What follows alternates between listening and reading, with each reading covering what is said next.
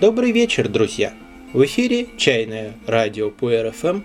Я его ведущий Антон Дмитрощук, и сегодня мы будем продолжать наш зеленый сериал, начатый в выпусках номер 104, 105 и 107. И на сей раз речь пойдет о сычуанских чаях. Сычуань – одна из крупнейших провинций Китая, как по площади, так и по численности населения и значению в народном хозяйстве. Расположена она близко, скажем так, геометрическому центру КНР, но недалеко от юго-западных границ, а следовательно от предгорий Гималаев, от мест появления чайных растений. Сычуань обычно переводят как «четыре потока», хотя иероглиф Чуань, использованный в этом названии, может означать и реку, и путь, и поле. На самом же деле происхождение названия связано с тем, что в эпоху Сун эта местность называлась Чуанься, а затем была разделена на четыре области Лу. Чуанься Сы Лу впоследствии и сократилась до Сы Чуань. Здесь немало достопримечательностей. Например, великолепный национальный парк Дзюджайгоу и гигантская статуя Будды в Лэшане. Ее высота 71 метр, а ее возведение заняло почти целый век, восьмой. Известна Сычуань также своими усилиями по спасению больших панд от вымирания. Но для нас важнее всего то, что Сычуань по праву носит титул родины чайной культуры. Неудивительно, что в этих краях родились такие чайные поэты, как Судунпо и Лую. Детство великого Либо тоже прошло в Сычуане. Даже сейчас просвещенные чендусцы, Ченду – это столица Сычуани, с оттенком презрения относятся и к северянам, пьющим чай из больших кружек, и к южанам, пьющим чай со сладостями, а к японцам и подавно. О западных варварах нечего и говорить. Сычуань – историческая родина чайных. В первой половине 20 века на 600 тысяч жителей Ченду приходилось более тысячи чайных. Вот попробуйте представить себе 20 тысяч чайных в Москве. Но все это будет позже.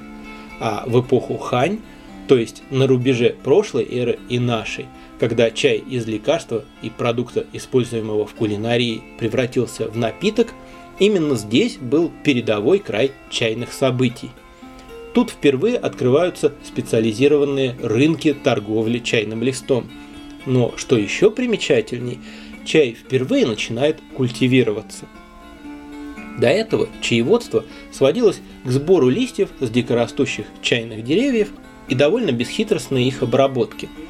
А в 50-х годах до нашей эры начали сажать чай и создавать рукотворные чайные сады. В сычуанских хрониках, так называемых Сычуань Тунджи, полных записях Сычуани, говорится – при династии Хань в уезде Миншань, в горном районе Мэншань, в монастыре Сладкой Росы, наставник У Лиджень, ведя жизнь простого крестьянина, посадил чай в Мэндине. На основании этого, об этом полумифическом У Лиджене, часто говорят как о настоятеле буддийского монастыря Сладкой Росы. Однако буддийские монастыри появились в этих местах несколькими веками позже – может быть речь о даосском монастыре? Но Ганьлу, сладкая раса, это поэтический образ благодати в буддизме. В чем же разгадка? Сейчас уже довольно трудно установить, каков же на самом деле был этот У Лиджень. Предполагается, что он обнаружил, что чайные растения не одинаковы, и что те из них, часть которых обладает выраженными бодрящими и целебными свойствами – встречаются не так уж часто. Обратившись к ботанике камелий, можно выдвинуть версию, что У выделил то, что мы теперь называем камелией китайской, из массы других дикорастущих видов камелий, которые в большинстве своем содержат гораздо меньше кофеина. И чтобы не разыскивать эти отдельные, далеко друг от друга отстоящие деревья, он взял с самого понравившегося саженцы – и создал маленькую плантацию. Обычно говорят о семи саженцах. Почему-то этот факт сохранился в истории. И чем популярней становился чай, тем больше росла слава у Лидженя как чайного первопредка. Его наделили званием «чайный совершенно мудрый», Появились легенды, в которых Ули Джень общается с небожителями, женится на феях и так далее. Ему стали поклоняться, стали возводить павильоны в его честь. И, наконец, в XII веке император пожаловал ему титул Ганьлу Пухуй Мяо Цзи Да Ши – великий наставник всеобщей мудрости и волшебного спасения сладкие росы. Вот так простой, ну или не очень простой крестьянин, через тысячу с лишним лет после своей смерти стал буддийским учителем. Почетный святой, почетный великомученик, почетный папа римский нашего королевства. Ну а что, если учесть, как помог распространению буддизма в Китае чай – то нет никакого сомнения, что Ули Джень сделал для этого больше, чем многие просветленные учителя. Считается, что именно первый садик Ули Дженя при Танах огородили красивым заборчиком и превратили в императорский сад. Он сохранился и в наши дни. Расположен он на Мэндине, туманном пике. Я так и не понимаю до конца, в каких отношениях находятся топонимы Мэндин и Мэншань, туманные горы. То ли одно включает в себя другое, то ли их надо рассматривать как синонимы, но как бы то ни было, тут пять вершин расположены близко друг к другу. Они, кстати, имеют собственные имена, и одно из них как раз Ганьлу, сладкая роса. Высоты тут относительно невелики. Самая высокая вершина из этих пяти – Шан Цинфэн, пик высшей чистоты или высшей молодости – немного не дотягивает до полутора километров, а между ними в уютном ровном распадке, как на ладони, лежит этот крошечный садик с семью кустами, охраняемый каменным тигром. Его площадь всего 12 квадратных метров, но на окрестных склонах кустов намного больше, и они окружают заповедный сад, словно амфитеатр.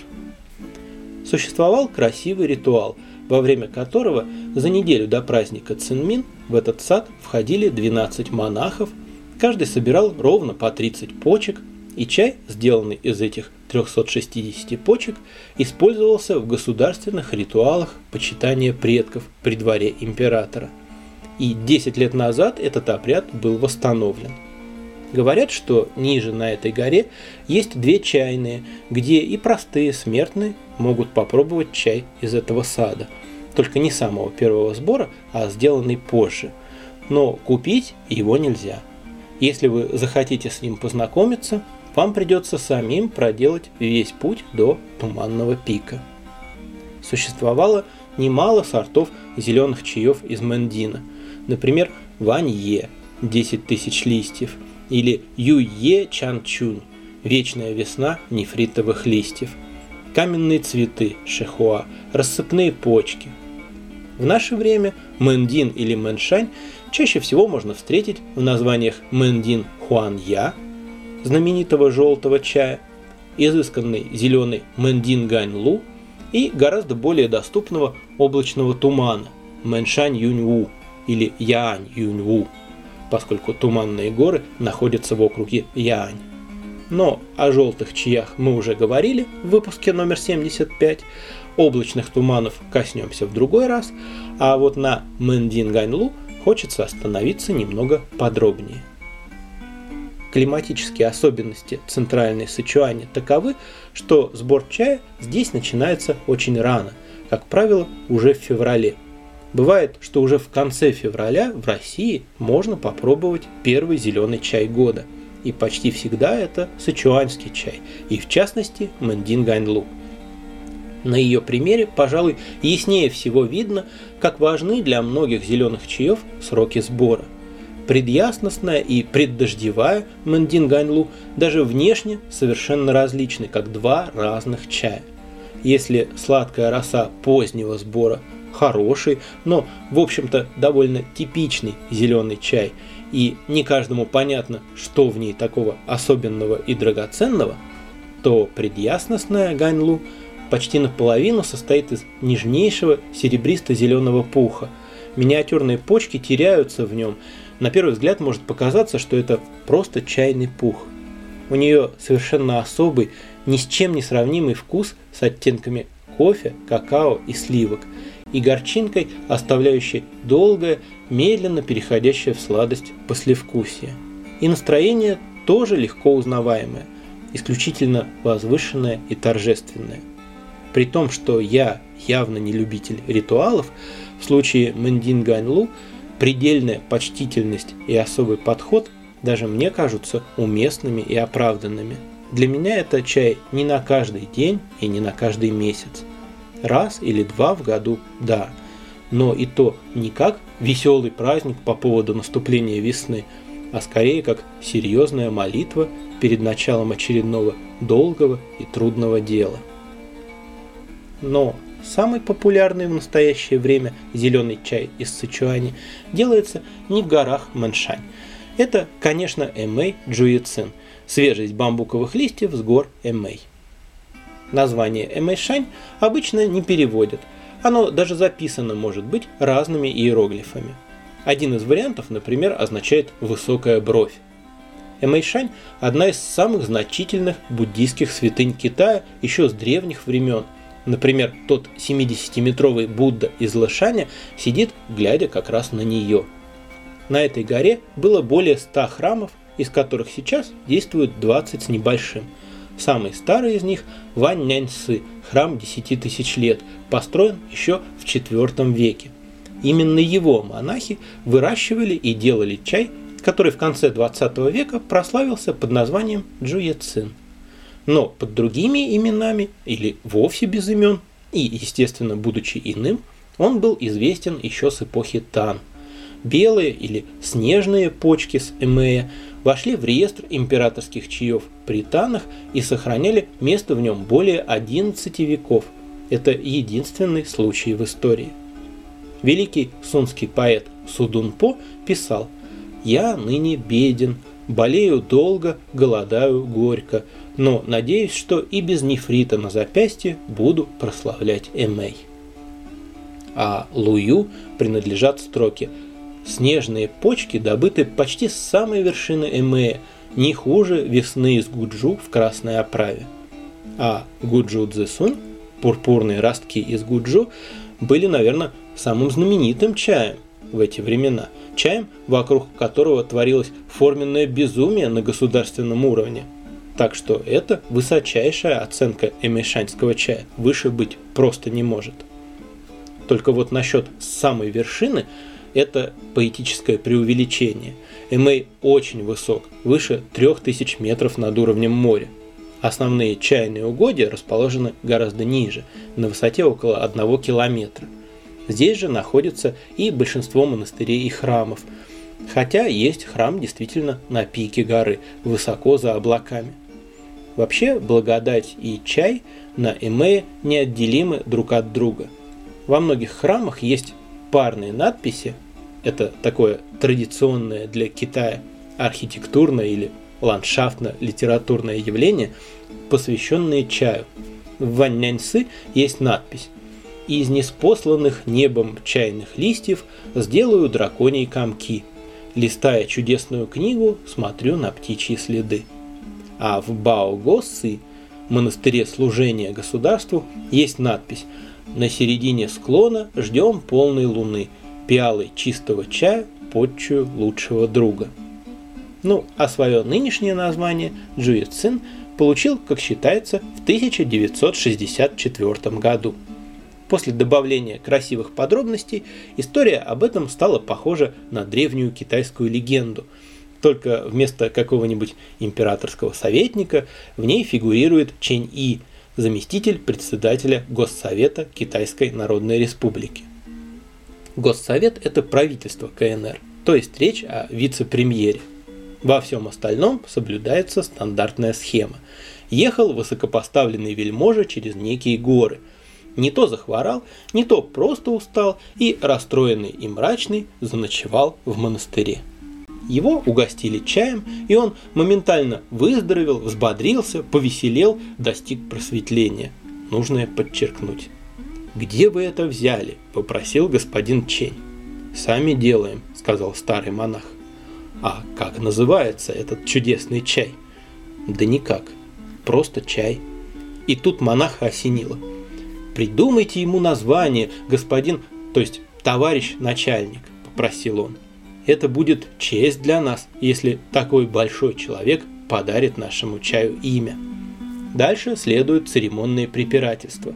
Дважды чиновник скромно отказывался, мол, да и происхождение я простого, и красивых слов не знаю, и в чае не разбираюсь.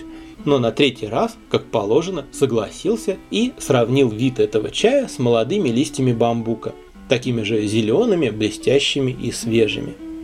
Красивая история, только немного удивляет необычное построение фразы «свежесть бамбуковых листьев». Но есть два известных старых сорта вина, называющихся именно так. Одно рисовое, а другое в самом деле из листьев бамбука. Что намекает нам на то, что кое в чем господин Чень разбирался получше, чем в чае, а также заставляет задуматься над эффектом чая Джуэцин. На протяжении последней трети 20 века популярность Джуэцина неуклонно росла – увеличивались объемы его производства, он получал медали на международных выставках, в частности в Португалии и так далее. И все это породило волну низкокачественных подделок из других провинций, и в конце 1990-х возникла необходимость защиты товарного знака. Причем в последнее время такие вопросы решаются в Китае в духе «пусть расцветают 100 цветов». Если какой-то чай становится знаменитым, то использование его названия не особо ограничивается. Власти заботятся лишь о том, чтобы обеспечивался какой-то минимальный уровень качества. А в принципе, пусть чай с известным именем будет как можно больше. А в 1999 году право на использование названия Джуи Цин получила одна единственная эмэйшанская чайная компания. Джуи Цин достаточно узнаваем.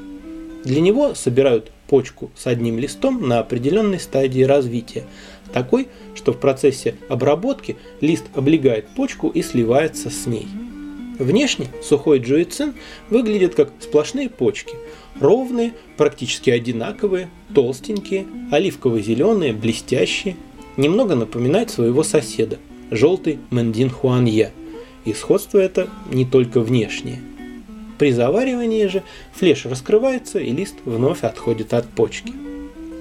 Производство джуэцина имеет свои особенности.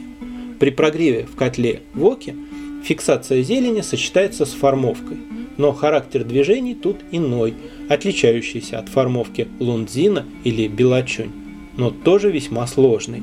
Разные приемы чередуются определенным образом, и движения в начале, в середине и в конце прогрева сильно отличаются друг от друга.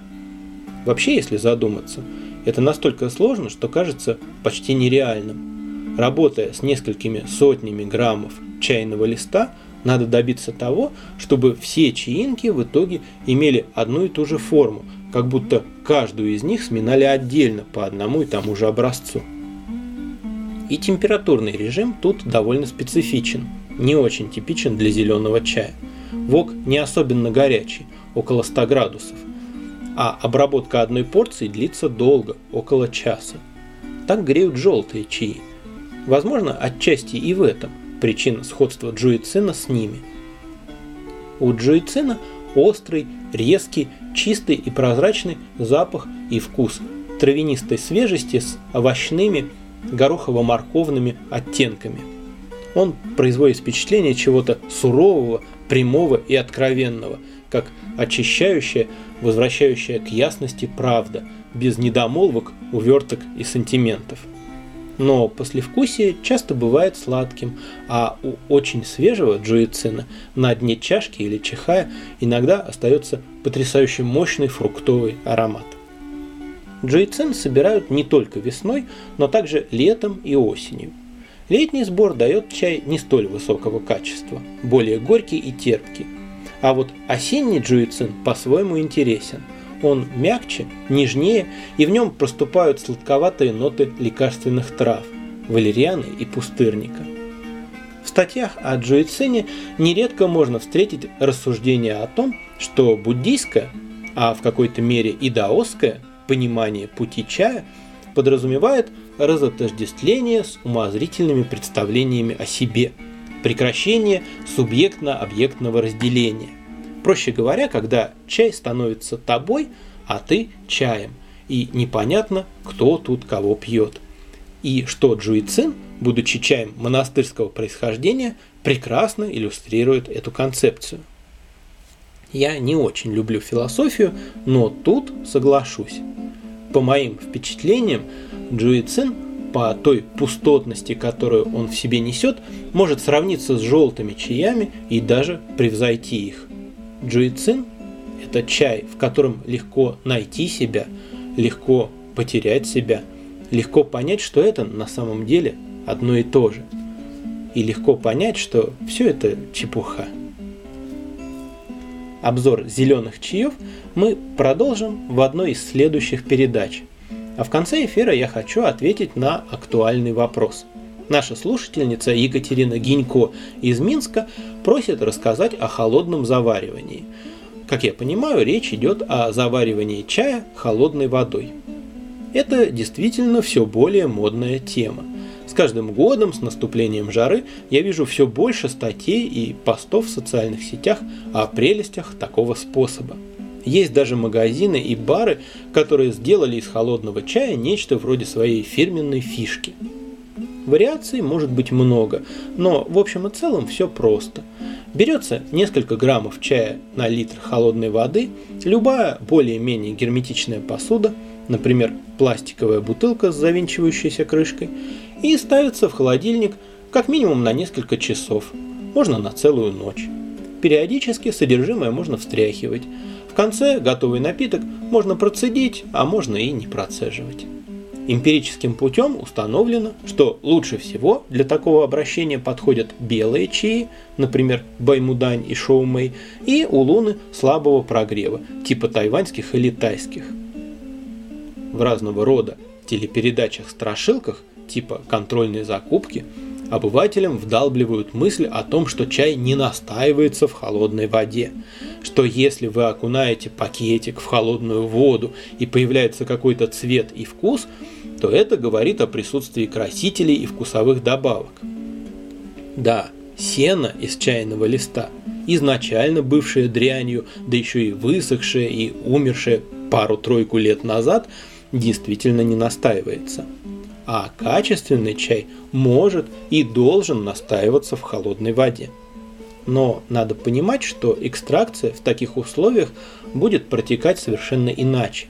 Некоторые вещества чая будут экстрагироваться достаточно полно, а другие в основном останутся в листе. Поэтому и вкус чая, приготовленного таким образом, будет здорово отличаться от привычного. Кому-то это нравится, потому что в нем почти совсем нет терпкости, или просто из-за эффекта новизны. Лично мне нет – я люблю эксперименты, но я не люблю неестественный искаженный вкус чая. Возможно, тут сказывается профессиональная деформация. Я не тестер, но мне часто приходится пробовать чай, чтобы определить качество сырья чая и его обработки. Поэтому мне сложно получать удовольствие, когда вкус вроде бы даже приятный, но не такой, как должно. Но если вам такой вкус по душе, то пейте на здоровье. Хотя насчет здоровья надо сделать пару серьезных оговорок. Ну, во-первых, в таком чае на холодную будет заведомо меньше полезных веществ по сравнению с заваренным правильно. И если вы рассматриваете чай, помимо прочего, и как источник пользы для здоровья, то выбирать этот способ как минимум нелогично. Куда разумнее, по-моему, заварить чай горячей водой, а потом уже остудить его в холодильнике вы получите и приятную прохладу, и все полезные вещества, и полный красивый вкус. Хотя не факт, что он будет хорошо смотреться в холодном виде. Но тут возникает второе «но». Холодный чай – это один из однозначных классических чайных запретов. С точки зрения китайских представлений о здоровье, холодный чай вызывает застой и накопление холода – накопление слизи и связанные с ним болезни, причиняет вред желудку и селезенке. Но если вы не слишком серьезно к этому относитесь, то почему бы время от времени и не поэкспериментировать? Мне, например, нравится холодная тигуанин с тархуном. Если кто не знает, это такая газировка. Тигуанин заваривается вдвое крепче обычного, охлаждается в холодильнике, потом смешивается с ледяным тархуном один к одному. По-моему, это прекрасное сочетание вкусов. На этом все на сегодня. Сегодня в студии самой домашней чайной «Сова и панда» звучала старая пластинка Сани Макграта, прекрасная в своей простоте. Там и слушать-то нечего, а не оторваться.